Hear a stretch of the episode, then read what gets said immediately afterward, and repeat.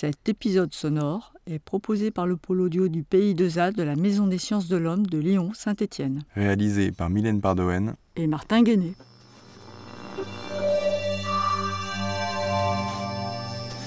Un micro au laboratoire Harare.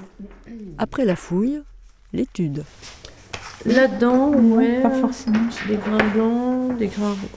Euh, puis il y a des baguettes noires. Et ça, c'est vraiment une indication que ça vient de d'Italie. Voilà. Et voilà, ben on va euh, ouvrir Passer tous au les sac sacs. suivant. Euh, Voilà, il n'y en a plus que 45.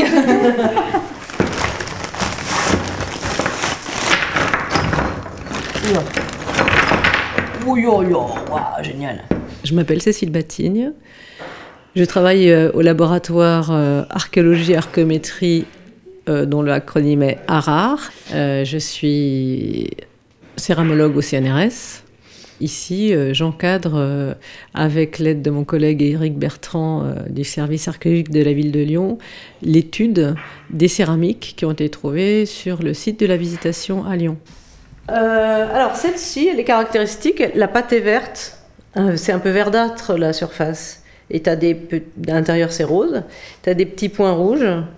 Là, c'est assez typique des productions d'Espagne du Sud, de la côte aussi, de la baie de Cadix, de la côte atlantique, etc.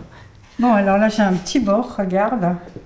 Tout rose de tous les côtés avec Ah, du mica. beaucoup de mica. Alors quand il y a beaucoup de mica comme ça, tu vas voir, il y a déjà un tas. Ça Ouais. vient de, de Marseille. Marseille. Production de Marseille. Ah oui, c'est vrai.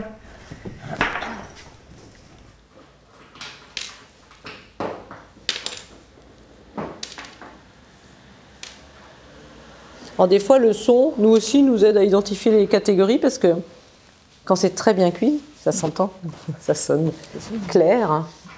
Et là, on se dit, tiens, c'est de la céramique fine de telle ou telle production.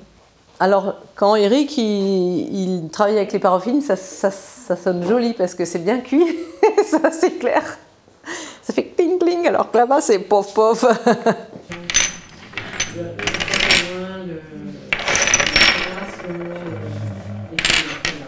Alors, je m'appelle Eric Bertrand, je suis archéologue au service archéologique de la ville de Lyon.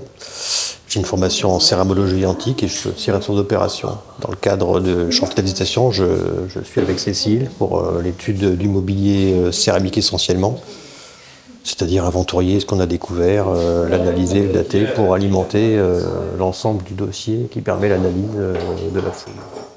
Alors c'est comme les puzzles, hein, on commence par les bords. hein.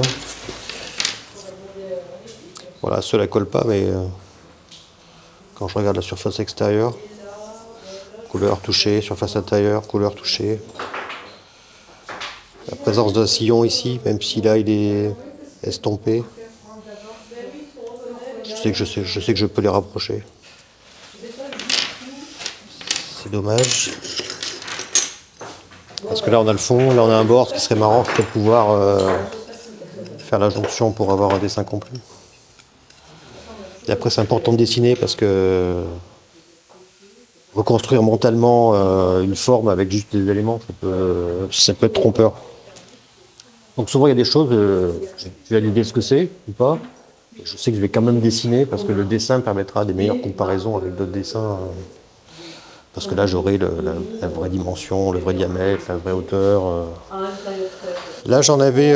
la couche que je finis, il y avait pas mal de formes, ce qu'on appelle archéologiquement complètes, c'est-à-dire que le vase n'est pas complet, mais on a suffisamment d'éléments pour faire un dessin, une restitution totale de l'objet. Du, du fond jusqu'au bord, tu vois. Voilà, celui-ci, j'en ai que 40%, mais malgré tout, j'ai le, fond, j'ai l'ensemble de- du profil jusqu'en haut. Donc, c'est ce qu'on appelle une forme archéologique complète, parce que l'information archéologique est complète, même si l'objet euh, est, est en lui-même très défaillant. Mais pour nous, ça suffit, c'est c'est déjà, c'est déjà précieux. C'est-à-dire que c'est un vase qui est même restaurable. hein. Si on confie à un restaurateur, il va pouvoir le compléter, euh, et ce sera tout à fait, présentable.